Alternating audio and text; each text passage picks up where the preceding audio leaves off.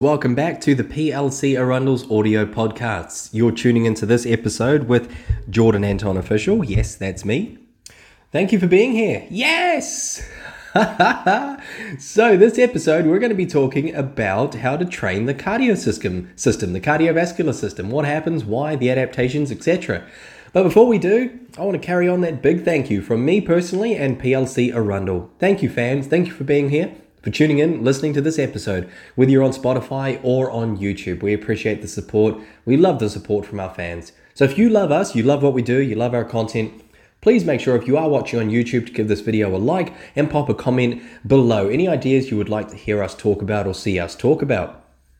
Now, likewise, also hit the subscribe button on that channel and make sure the notifications bell is turned on so you get all of our updates and on Spotify too. Make sure you hit follow on that channel and you get all the updates from all of our future episodes. If you do enjoy our content, check us out on our other social media. We are also on Instagram. We're very lively on Instagram. All the links are in the description box below. We're in uh, we're on Facebook, we're on Twitter, and we're also on Snapchat as well. So do check us out. We'd like to be around as much as possible. Rightio. So the topic we were going to be talking about the cardiovascular system, training for cardio, cardio training, what happens to the body and how do we how do we do it?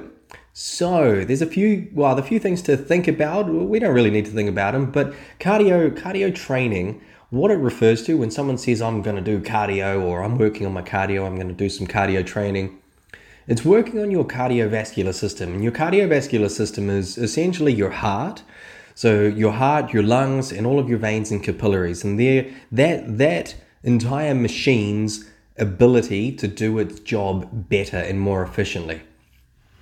If you were to look at the human body and you were to kind of, in your mind, if you imagine you've got all of that, you've got the heart, the lungs, and all the veins and the capillaries that deliver the blood and take the blood away, you, you separate that from the muscles and they're, they're kind of two separate entities. The muscles will, will be trained and they will be developed and they will adapt um, separately. So that is something completely separate. The cardiovascular system, if we look at that, your body's ability to well, improve the system to deliver uh, oxygenated blood to the muscles more efficiently. So delivering more volume and at a quicker pace, bringing it back to the heart, getting it filtered through, um, and then reoxygenated through the lungs, and then pumped back through your pump, which is your heart, back around to the body, which where it goes through all of the capillaries to be delivered to the muscles. So that's when the oxygenated blood reaches your muscles, and that's when the muscles are going to do their job. But the actual cardiovascular system is like your blood oxygen delivery machine. And that's your that's your heart, that's your lungs, and then all the veins and the capillaries, the entire circuit network that connect it all together.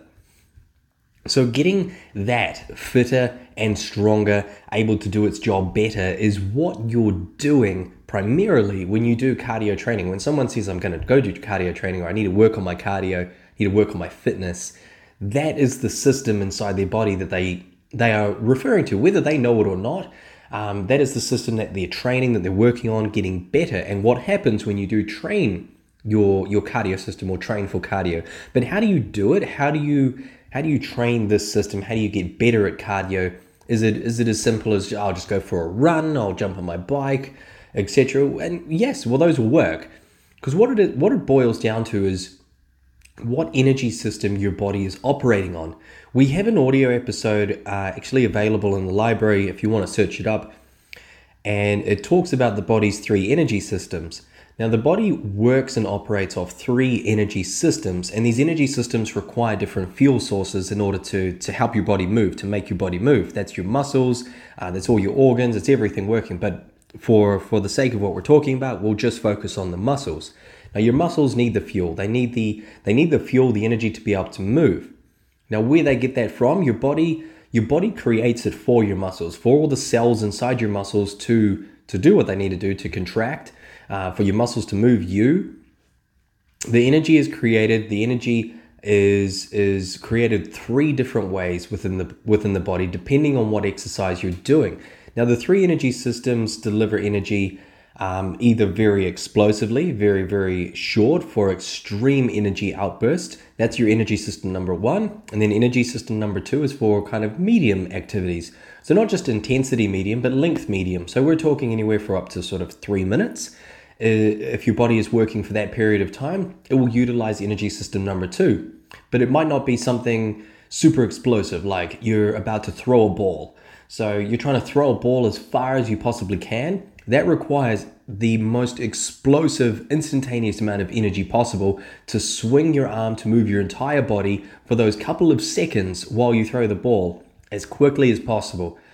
That's when you would utilize energy system number two. Uh, sorry, number one. But energy system number two where it's more prolonged activity, sort of up to three minutes that we're talking, then yes, that'll switch over to that energy system. And then you're further on from that energy system number three is when activities start to go longer than that. So when you start going past three and four minutes and you start getting into five, six minutes, 10 minutes, half an hour, etc. So your your big, long time-based activities is when that energy system comes into effect to keep your body moving, to keep your muscles contracting, to keep delivering an energy source, fuel to your muscles to do the work. Because the extreme power that is delivered in explosive energy from energy system number one when you threw the ball, that cannot be sustained. You cannot sustain that amount of energy delivery, that amount of power um, delivered to the muscles. You cannot sustain that for a long period of time. That burns out very, very quickly. It's kind of if you were to compare it to the likes of a bomb going off and an, an extreme amount of energy instantaneously versus energy system number three over here is like a candle. It will burn and burn and burn and burn for hours before the flame goes out, but it's not as intense as the fire from a bomb, from an explosion. So it's kind of like an analogy I would use to compare the to compare them. And then you've got energy system number two, which is in the middle, which um, is uh, let's let's call it napalm. It's a, it's in the middle. It's still burning hot and bright. Um, it'll burn definitely uh, longer than a than a bomb, but the candle will outlast it. Um, at least I think it will. I don't know anything about napalm. Um, so that's your energy systems that your body operates on, and depends on the activity. Now where this relates to your cardiovascular system and how we train your cardiovascular system is your cardiovascular system's purpose, what it is doing, is the delivery of oxygenated blood to the muscles. Now, why your cardio system would need to improve this, why it would need to deliver more oxygenated blood, so more volume, um, and do it quicker and more efficiently, more um, oxygenated blood blood faster to the muscles. Why we need to do this is because we're doing an activity we're doing an exercise, anything it is that requires more oxygen to the muscles for the activity. And the way the, the, the activities that, re, that require this are the activities that need energy system number three to keep them sustained, to keep going. And this is your your cardio, your cardio, your fitness-based activities, your activities that have you moving and exercising for a long period of time over that sort of three or four, five minute mark when energy system number three kicks in, because you guessed it, energy system number three incorporates most of its energy production for your muscles from oxygen. It will utilize other things available to it, available to be to be metabolized and used as energy, like glucose from carbohydrates and um, fatty acids from uh, from fat in your food or body fat if it's available, etc. So those those energy sources will still be there and they'll still be used, but at a much slower, lesser degree than oxygen. Oxygen is really readily available, and that is why you'll find when you start to tick over that sort of three to four minute mark, depending on your cardiovascular fitness level, how strong that machine is, um, your breathing will pick up. You'll start to breathe faster, you'll start to breathe heavier to try and get more oxygen every single breath into the body because this is what your body is demanding of you for energy. It's using more oxygen to power the, the muscles, to power the machine. And that does that through energy system number three. It incorporates oxygen. It, it then through your cardiovascular system, and this is where the style of training improves your cardiovascular system because now your cardiovascular system needs to work. It's kicked into gear. You're using energy system number three. We're relying on oxygen. Now that oxygen is only going to get to your muscles on how efficiently your cardiovascular system is working. So how how hard can your heart pump? Can it pump? Your, your heart's only a certain size, so it's got to pump faster, to, to pump more blood around and pump harder. It's got to contract harder to create more push, more force to, to push that blood around your body faster. So if it can physically pump faster, then it can push more blood out into the capillaries to be moved around to your muscles. But if it can also contract harder, it can, can produce more force, pushing that blood around your body even quicker. Then your lungs as well. So your lung capacity, how much oxygen you can fit into your lungs. Your lungs are obviously a certain size, but we can force them to to expand their network, kind of like how capillaries work. Capillaries are what takes the oxygenated blood from your arteries all the way down into your muscles. So the oxygenated blood, it leaves your heart, it goes into your artery. That's the that's the big one, the big tube that carries all the oxygenated blood, and then from there it goes through smaller vessels. All of your capillaries, it's like a big network, like a spider web that carries the oxygenated blood into the muscles. It's like a delivery system, and it takes the blood there where through different processes the oxygenated blood gets pulled apart and it gets turned into energy. It's what keeps your muscles moving. And then from there, the veins carry it back from the muscles. The veins carry the deoxygenated blood back through the body. It gets detoxified. It goes back to the lungs for more oxygen to be put back into the blood via the lungs. And then from there, carried over to the heart to do the same thing again, pumped around the body. Aha, anatomy 101 on a basic level. But then the lungs, it's also up to them to put the oxygen into the blood. So they need to do their job better as well. So in the lungs, it's very similar to the capillaries. It's like a giant network of tubes. As the oxygen comes in, as you breathe it in, it enters the lungs. And then the oxygen, all of the uh, all of the oxygen out of the air that we breathe is kind of filtered. And through all of these little tubes, kind of like the equivalent um, of capillaries, if my memory serves me right from Anatomy 101. It's called a, a, a, alveoli. Alveoli, the little things inside lungs, kind of looks like a tree or like a broccoli bush.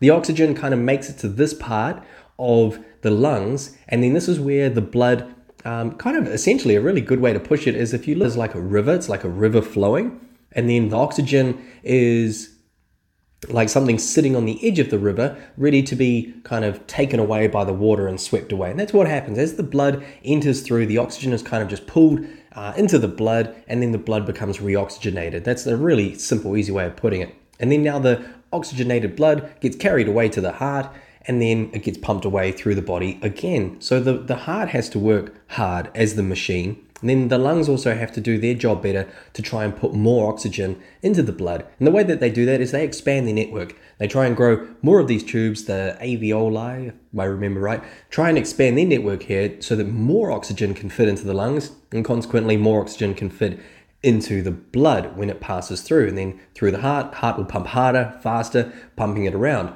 Likewise with the capillaries, the delivery system, if we've now got more oxygenated blood and the heart's pumping more blood around, it needs the delivery network to do it, to deliver it to the muscles. So it needs more capillaries. Capillaries are only a certain size, certain di- diameter. They have to fit in a certain area, and they're very, very small vessels.